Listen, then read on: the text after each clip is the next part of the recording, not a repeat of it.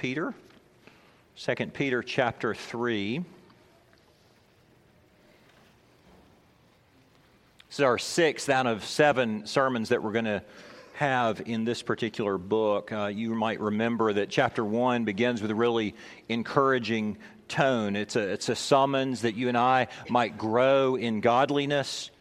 We might confirm our calling, our election by building on the faith that God's given us. Chapter 2 is a little bit heavier of a tone. It's about false teachers. Peter calls them blots and blemishes on the church. It was a warning, really, for God's people inside the church to be watchful. And now you come to chapter 3, and I would say there's a, another type of shift. This time, uh, Peter returns to that pastoral tone, but he also speaks about things which are very heavy. The doctrine of divine judgment, that God really will and does judge evil.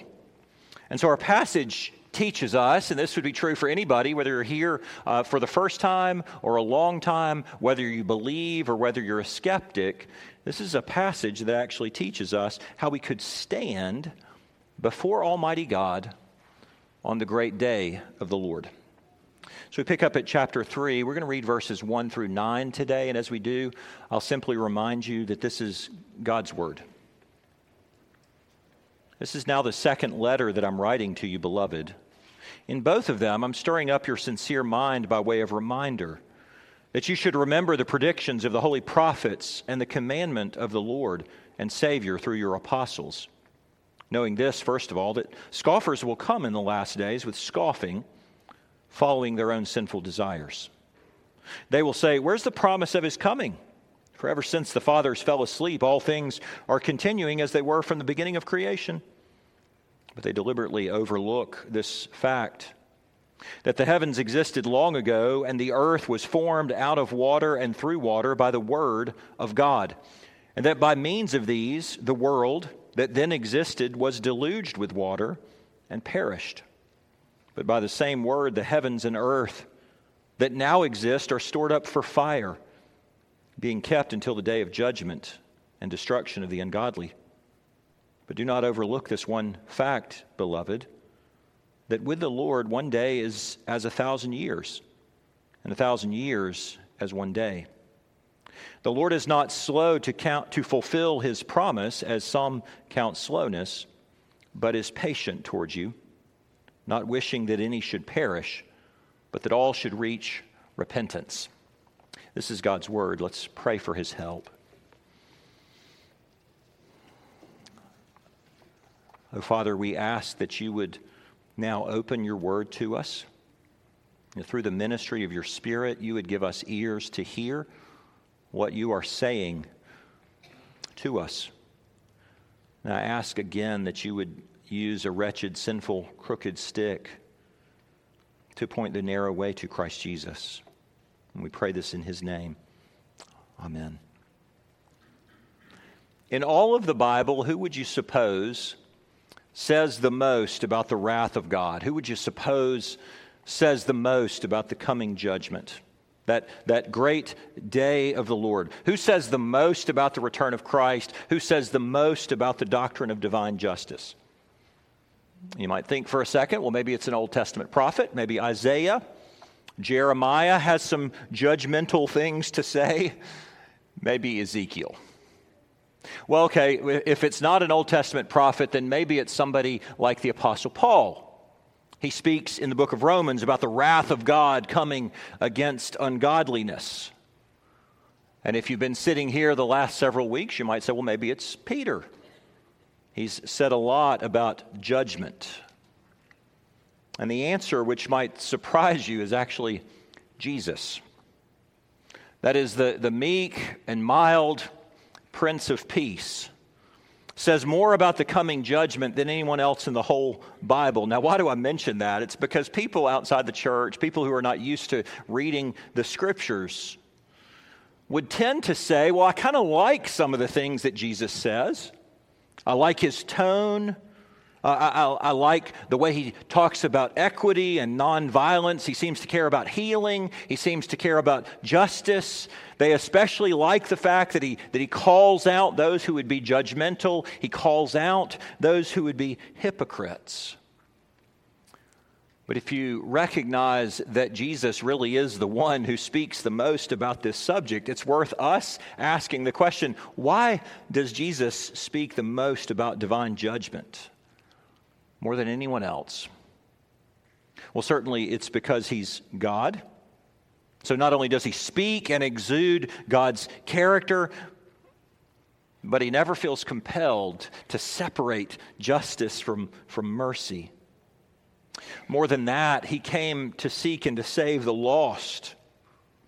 Would anyone know he or she was lost? Would anyone feel their sense of need without comprehending a doctrine of divine justice? And so that's actually the reason why Jesus says more about justice than anyone else in the scriptures. He's actually the very best one to comment on justice because he's the one coming to deliver mercy. So here's 2 Peter chapter 3. Peter, the imprisoned apostle, passes along the teachings of Jesus. And here's what he says in our text God's justice highlights his patience and invites your repentance. God's justice highlights his patience and invites your repentance. So, first, what you must read. Second, what they will say. Third, what you must understand. So we start with what you must read. This portion I, I, mentioned is wrapped in such pastoral tenderness. Verse 1, verse 8, Peter calls his, his readers beloved. They're, they're precious to him because they belong to Christ. I, I resonate. The older I get as a pastor, I can only imagine Peter in prison thinking about God's people. I sit at my, at my desk writing sermons each week, and I, and I think of God's people in this congregation. And I think about the things that you are hurting over, the things that make you grieve, the things that break your heart, the things that God cares about, the things that make you wonder does He care? And so I can only imagine an imprisoned Peter writing, Beloved. It's because they belong to Christ. And so we pick up when Peter says, you're so precious. Not only to me, but to the Father, that I want you to be sensitive enough to read the times. Look at verse 1. I'm stirring up your sincere mind by way of reminder that you should remember the predictions of the holy prophets and the commandments of the Lord and Savior through your apostles. We've seen that phrase before, that idea of stirring up someone. it's like rousing them from sleep. We saw it back in chapter 1 where Jesus, I, referenced the fact that Jesus had to stir up his disciples on the night in which he was betrayed. Remember, they're sleeping at the Garden of Gethsemane. They didn't recognize the severity, the tension of the moment in which they were laying down. And Jesus has to come and, and rouse them. And so here is much older Peter coming back to, to rouse God's people from sleep. Why is that necessary? Because everything goes on as it always has. And we feel tempted to fall asleep, to get lax as we wait on the return of Christ. And so I live my life, and you live your life as if every day is the same, and as it has always been, so it will always be.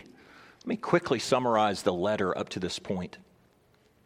God's people, you and I, must embrace the faith that God has given to us. But faith never rests, it never lies dormant in your mind. So every believer is called to, to lean into his or her faith that God's given him. We're supposed to build on the foundation of Christ Peter says, make your calling and election sure. And the way you do that is you add virtue and you add knowledge and you add godliness and you learn to exercise self control and perseverance.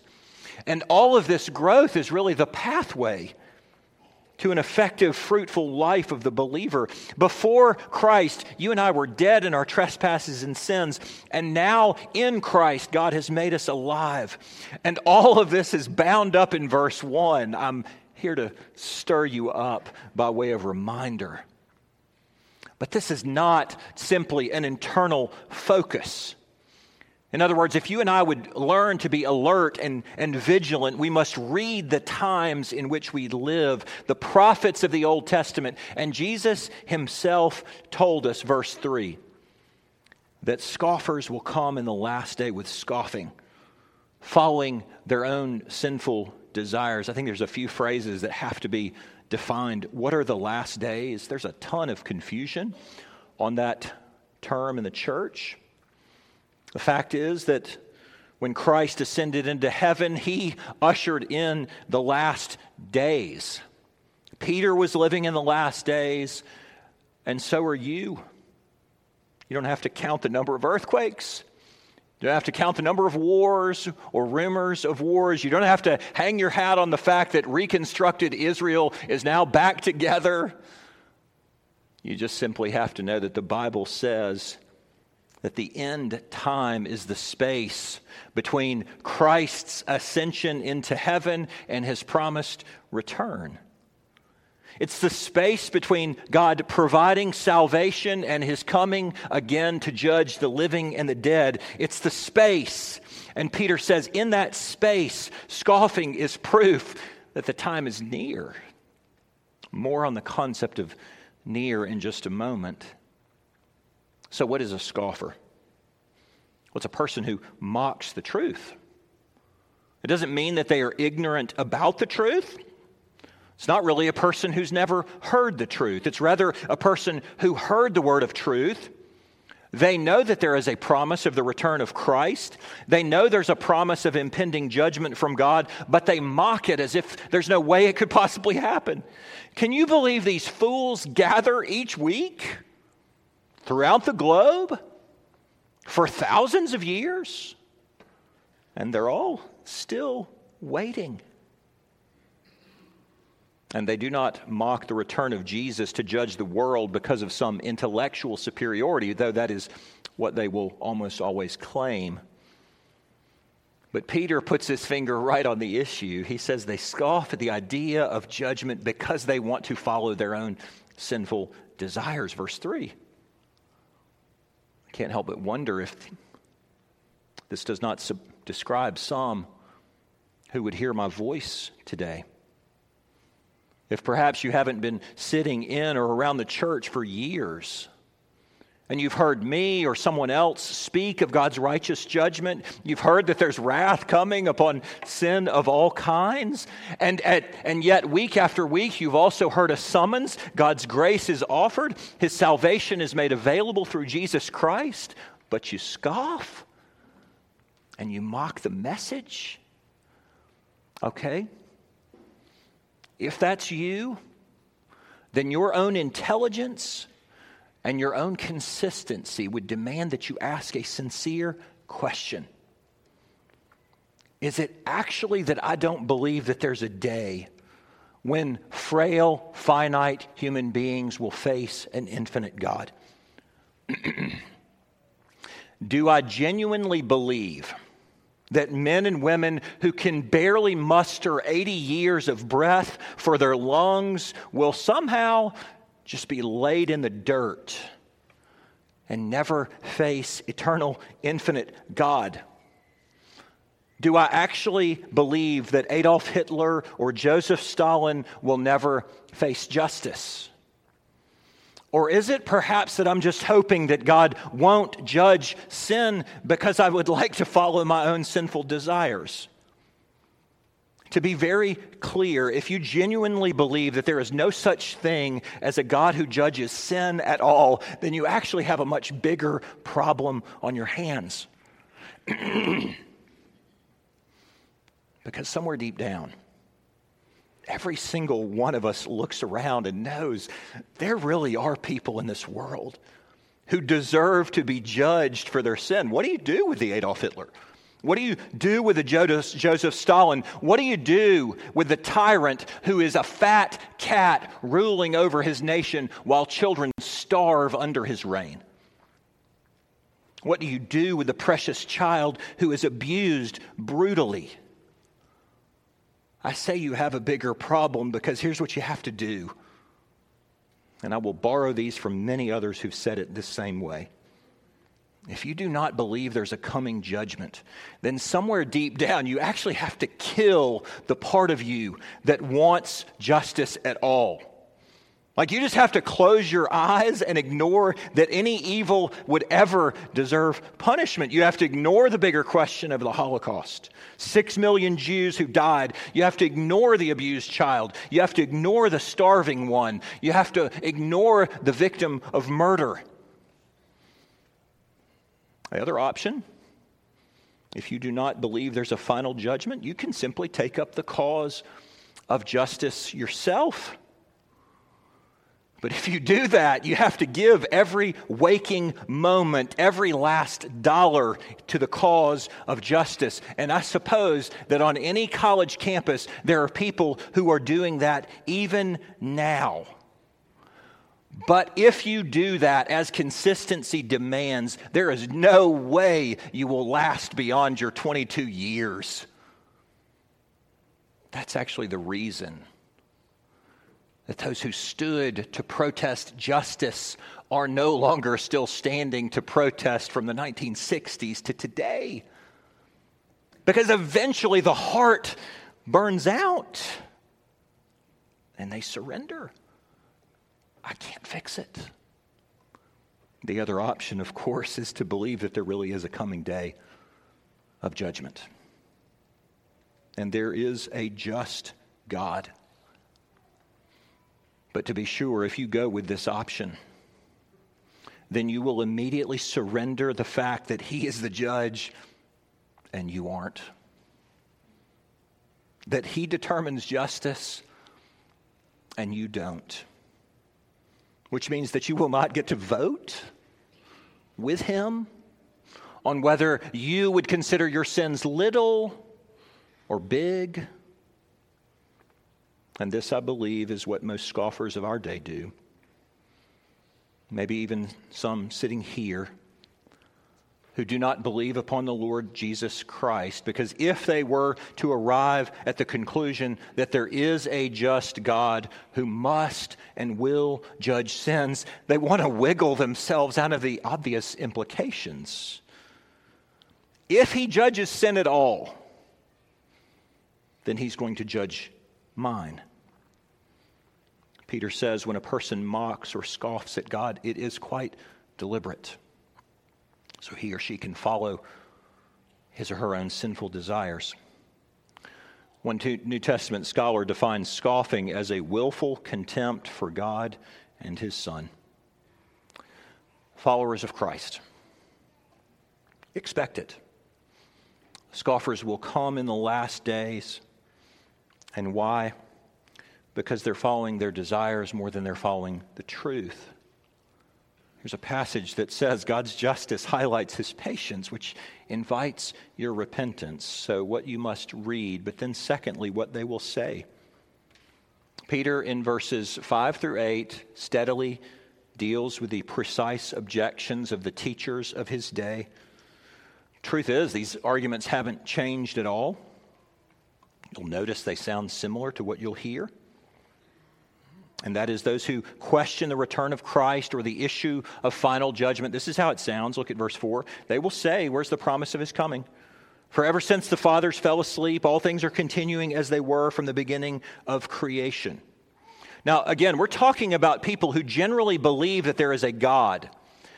But the question is a matter of cosmic intervention. They say God doesn't intervene, therefore, he will not judge sin. And so the, the, the appeal is to the sheer length of time that's passed. They'll say the time is actually proving that nothing ever changes. And, and yet, while appealing to the issue of time, the scoffers mention the creation. They have to begin somewhere. And Peter says, okay, Let's start with creation, verse 5. For they deliberately overlooked this fact that the heavens existed long ago and the earth was formed out of water and through water by the word of God. And so he's drawing back from Genesis chapter 1. And he says the creation itself proves the concept of divine intervention. Genesis 1 1. In the beginning, God created the heavens and the earth. Meaning that there was a time that they didn't exist, meaning that God intervened. What was it all like before God created? It was chaos. Genesis 1, verse 2 the earth was without form and void, and darkness was on the face of the deep. And what did God do? The Spirit of God came and hovered over the face of, his, of the waters. And then by His word, God intervened. He said, Let there be light. And there was light.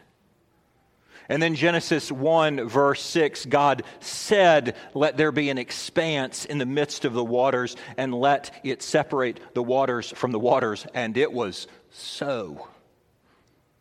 That's what Peter means by the phrase out of water and through water. God left some water down here in oceans and rivers and lakes, and He put some waters in the canopies, in the rain, in the hail, in the snow, and He lifted the land up out of the water by His word. He made the earth.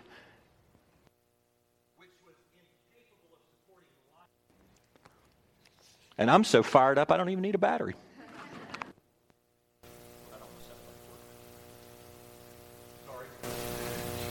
Want you to notice that the issue is God's Word.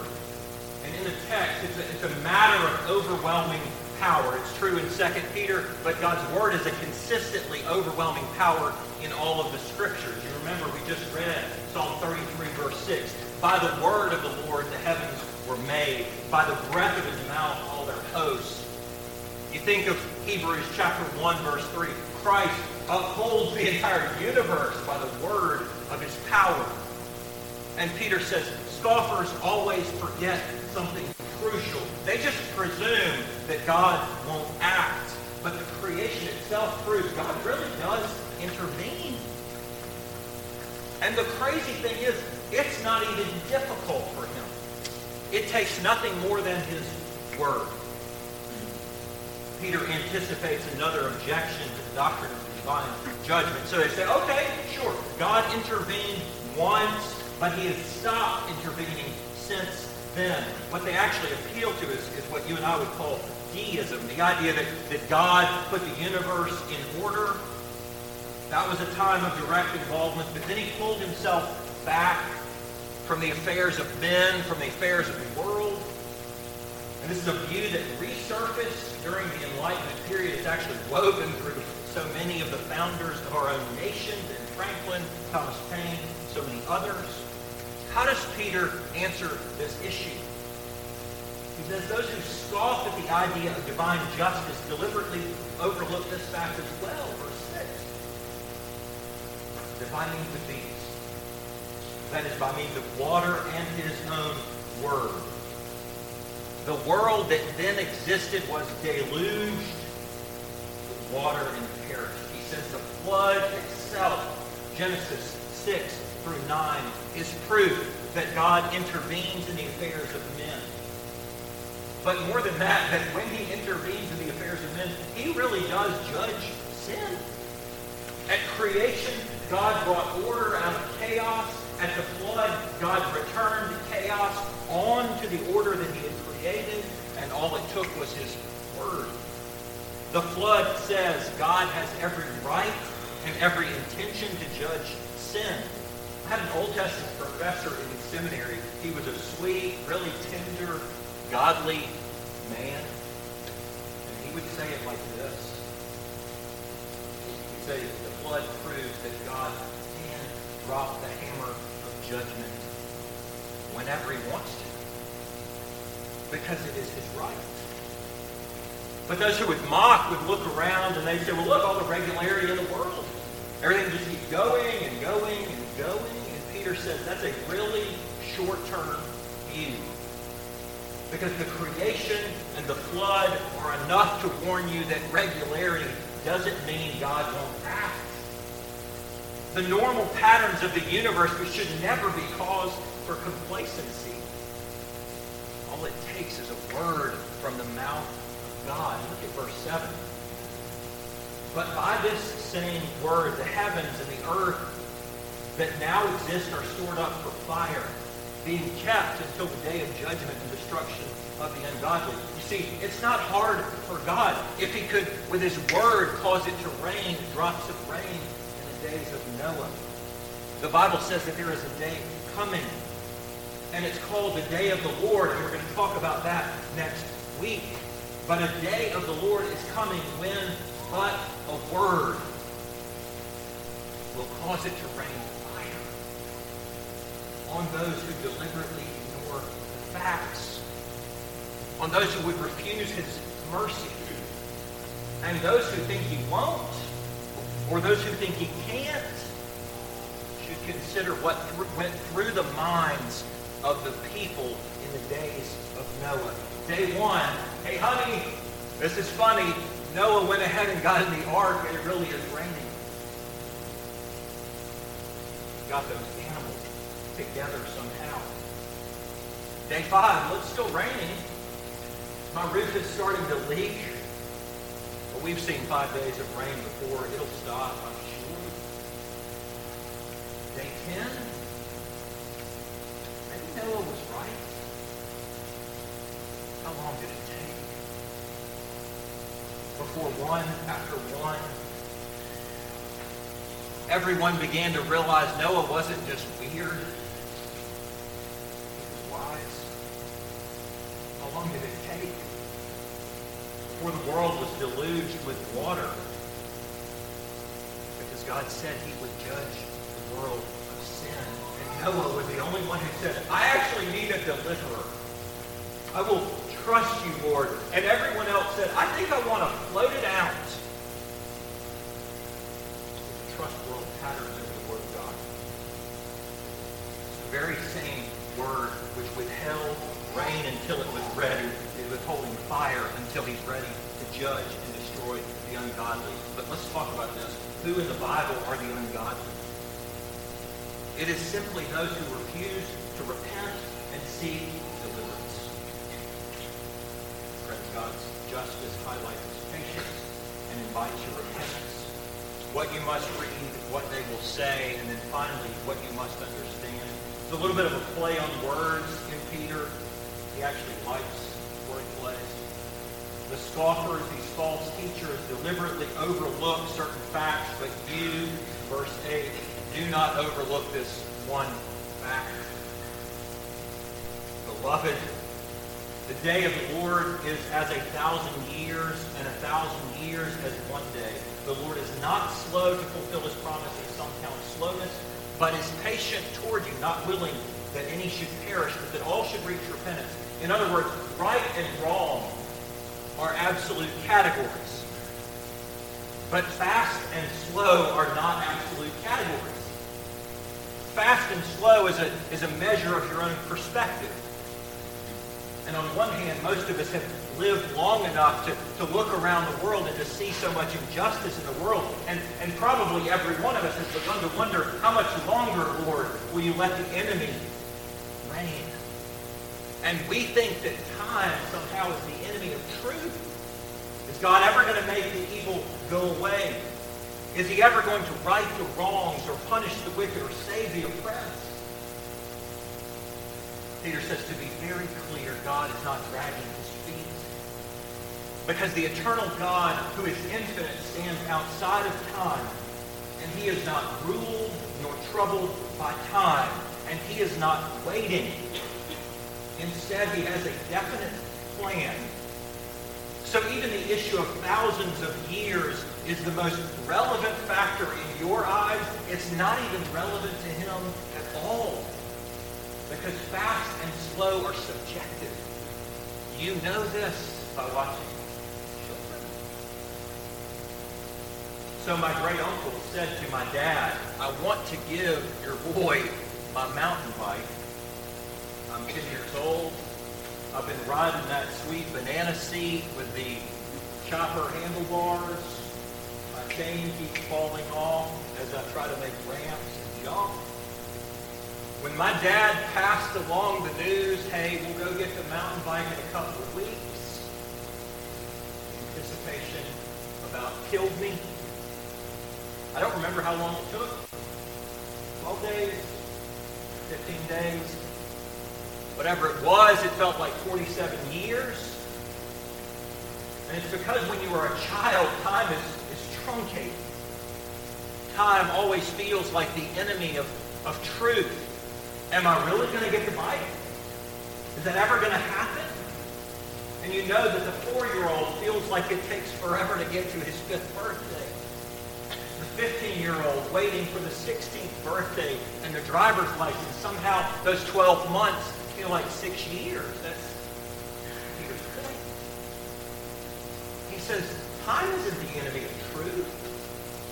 You might feel weakened by time, but God is not weakened at all. Do you ever misread a situation? Like completely get it wrong? Peter says most of you are doing that at some level. In fact, it's exactly the opposite of what you might say.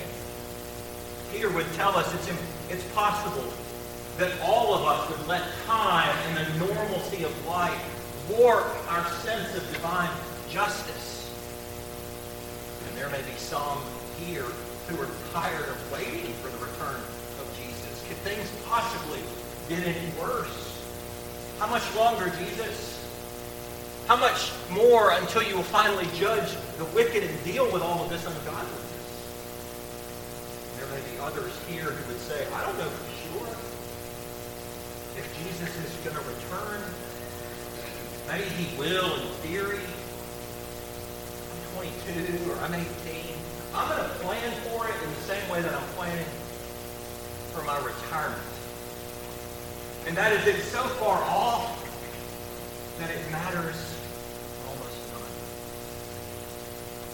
There may be some here who are saying, I've heard it. There it is, another fire and brimstone sermon. And I am not convinced. Let me be very clear. Verse 9 tells us this is no fire and brimstone sermon. In fact, Jesus Christ offers the answer to every misconception. It's a comfort to the skeptic. It's a comfort to the Christian. The fact that God will not judge the world yet is not a measure of slowness. It's a measure of patience. But what is God waiting for? He's waiting for you to get your life together?